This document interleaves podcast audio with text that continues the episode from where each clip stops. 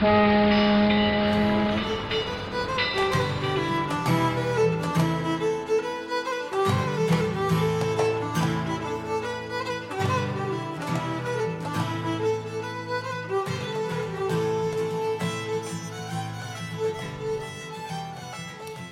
to another episode of Titanic Minute, your daily podcast where we discuss movie Titanic minute by minute. I'm your co-host Rob, and joined by my good friends Joe and Duff. Hey, happy hour. Happy Thank hour. goodness it's Friday. That's right. Minute 30, guys. Half hour into this movie. We have less than three hours left. um, in this minute, minute 30, we meet the unsinkable Molly Brown. Uh, we Rose continues her narration. Jeez. old Rose comes back. We see Molly Brown, and uh, and we find out that she's uh, she comes from New Money. Now, guys, I have a fun fact that I when we first decided we were going to do this podcast, I read about this and I was so excited, and I really hope you guys don't know it. But do you know No. who they originally wanted to cast as Molly Brown? Nope. Candice Bergen. Nope. I don't have no idea. I just Okay, literally guys. the first actress I could think of. Was it Demi Moore? Nope. Reba McEntire. Oh man, Rob's Oh. first crush. That's Reba. right. Tell My the listeners, Rob. my first crush as a little boy was I liked it's so absurd. I really liked Reba McEntire. I had a Reba McEntire tape and I just I just had that tape with her red hair and just thought she was so beautiful. Uh, you you just said beautiful. I did. And I'm trying to think of like what album it was I was because like ask what what song is your Reba jam? See, I don't. The thing is, is like I I I listened a lot when I was a kid. Oh, it was the Read My Mind album, which came out in '94. So here I was as an eight-year-old, no, eleven-year-old. That's way too old. This is getting more embarrassing. To be And fair, 11 you you you lived in the middle of nowhere, Wisconsin, and your dad owned That's a true. bar. That's I- true. It's it's actually very fitting. Was a lot of Reba played on that jukebox at your dad's bar? Not really. I don't know why I had a Reba McEntire album, but here I was as an eleven-year-old boy crushing on a thirty-nine-year-old country singer. Um, but yeah, Reba McEntire, read my mind. Um, and I I I have not listened to this album in probably twenty-five years, but now I'm absolutely going to do it tomorrow at, at work. Um, uh, Um, maybe I'll join you just to see Okay. what it's like. But yeah, she was originally who they were going to cast in Titanic. Um, She's got spunk. She's got spunk. She was in Tremors I, before this. Yeah. Oh true, yeah, she's, married to. Michael Gross, isn't she? In that She's movie. cool in Tremors. Yeah. Yeah. Um. Surprised has, and pe- people haven't done like a Tremors minute by minute podcast. I thought there was. Uh, maybe. I, I don't. I don't think there is. I don't think there is. Um. So I will say that uh, I know that Reba had that sitcom for a while, and I don't called think I ever. Reba. Yeah. Back when they just I- named sitcoms after the first name of the actor or last name, you know, Reba. Yeah. Seinfeld. Uh, but I, from what the brief scenes I saw of that, she did seem like she could have played the Molly Brown role. Yeah. I mean. Um. It. It's weird because I. I know her. Like I, I mentioned from Tremors.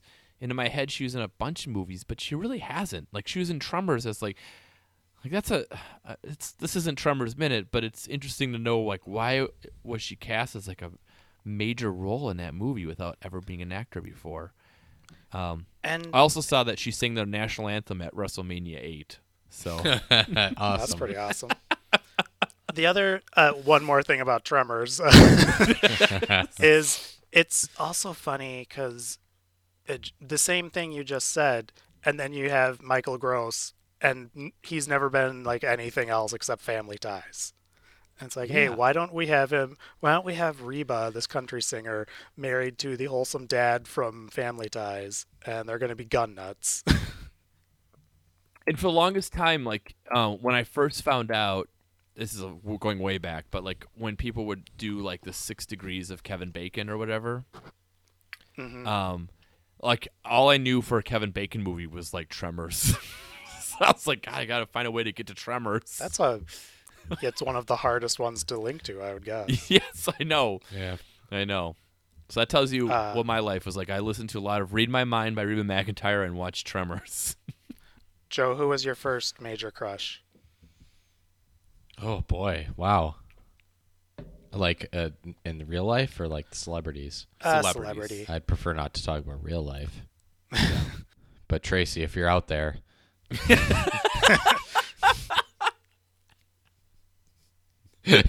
God, that was the saddest thing that's ever happened on a podcast. Um, That's the episode title, by the just, uh, way. the old the old sixth grade shout out. Um, let's see. Boy, If you can't really think good of first, just uh, one of your earliest loves. Uh, I mean, uh, boy. Okay, all right. So I definitely thought that Sigourney Weaver was like pretty sexy when I saw Aliens when I was probably in like fifth grade. At that age, I could recognize that like she was like badass and sexy. And yeah, I probably had kind of a little bit of a crush on Sigourney Weaver. I don't know how long it lasted, but yeah, definitely when I rented Aliens. That's that's probably like a sort of like coming of age moment. I I have something embarrassing to admit. Um, for some reason, I've always mixed up the careers of Sigourney Weaver and Jamie Lee Curtis.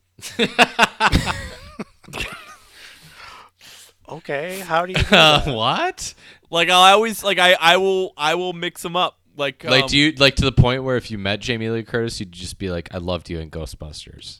there's a chance like I like if you if you had listed off major roles they've both been in and didn't let me use internet or photos or anything and told me who's in which movie, I would do really bad.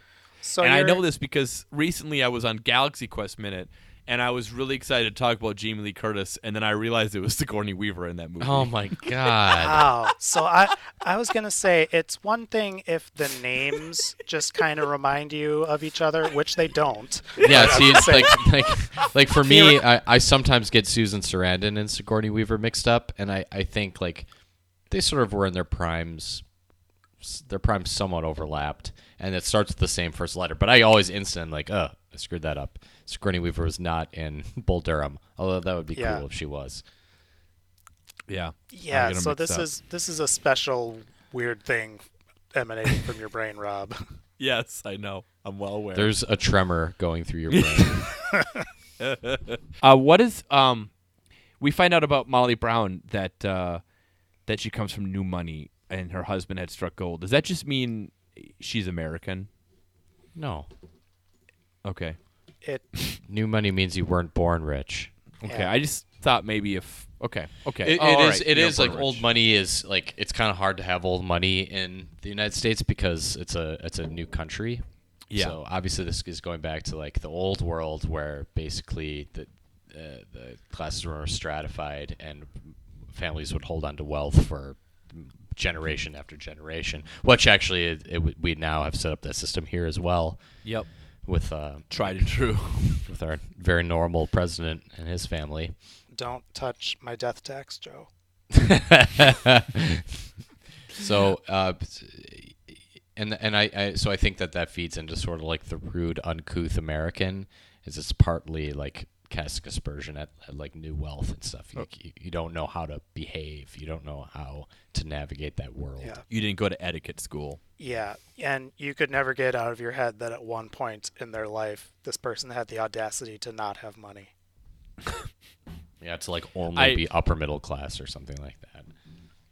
We also we also find out that Molly Brown boarded at uh, this is something I never never realized until doing this movie minute by minute, but she boarded at uh, uh, Cherbourg, which is in France.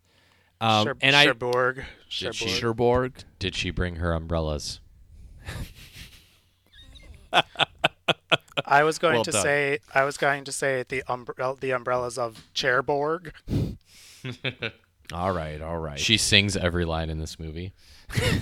But I, I never realized this. I never noticed this shot before where we see like Titanic with like a smaller sh- like ship next to it that like took her out. Uh, and and it turns out that um, I did a little research here that uh, April tenth, nineteen twelve was in Southampton was when Titanic left Southampton, um, and then it arrived in uh, Cherbourg in Close late enough. afternoon. We'll have to bring Uh, Colin in to help you. Yeah. uh, more than an hour and a half late due to an incident with the liner New York at Southampton. And then two tenders, nomadic in traffic, begin conveying the 281 passengers on land out to the Titanic. Um, and apparently, uh, that's where the biggest artificial harbor in the world is. And of the 281 passengers that boarded, 151 were in first class, 28 in second class, and 102 in third class. So really, here is where the richest of the richest came on, uh, came on the boat, including Molly Brown, who had spent the first few months of 1912 traveling in Egypt as part of the John Jacob Astor IV party, who was one of the richest people in the world at that point. And then she received word from Denver that her eldest grandchild, Lawrence Palmer Brown Jr., was seriously ill.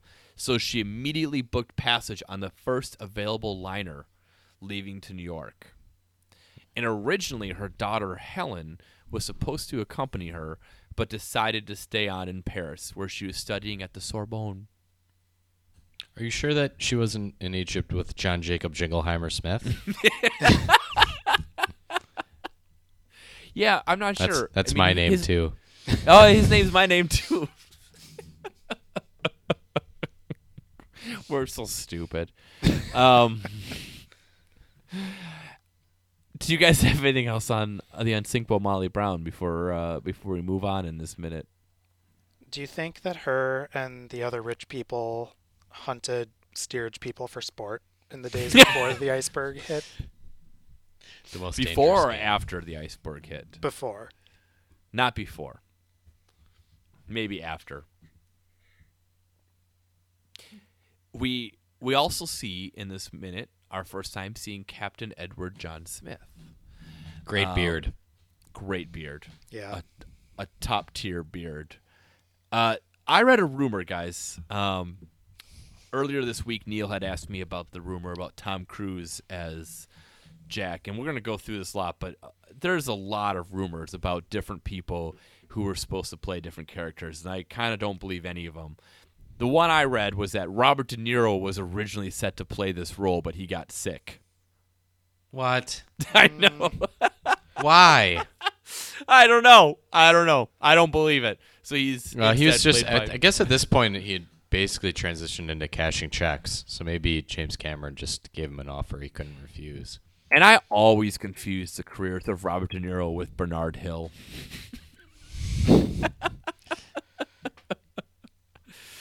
uh, but uh, but uh, Bernard Hill is also in Lord of the Rings, so I'm guessing his his box office gross must be pretty huge.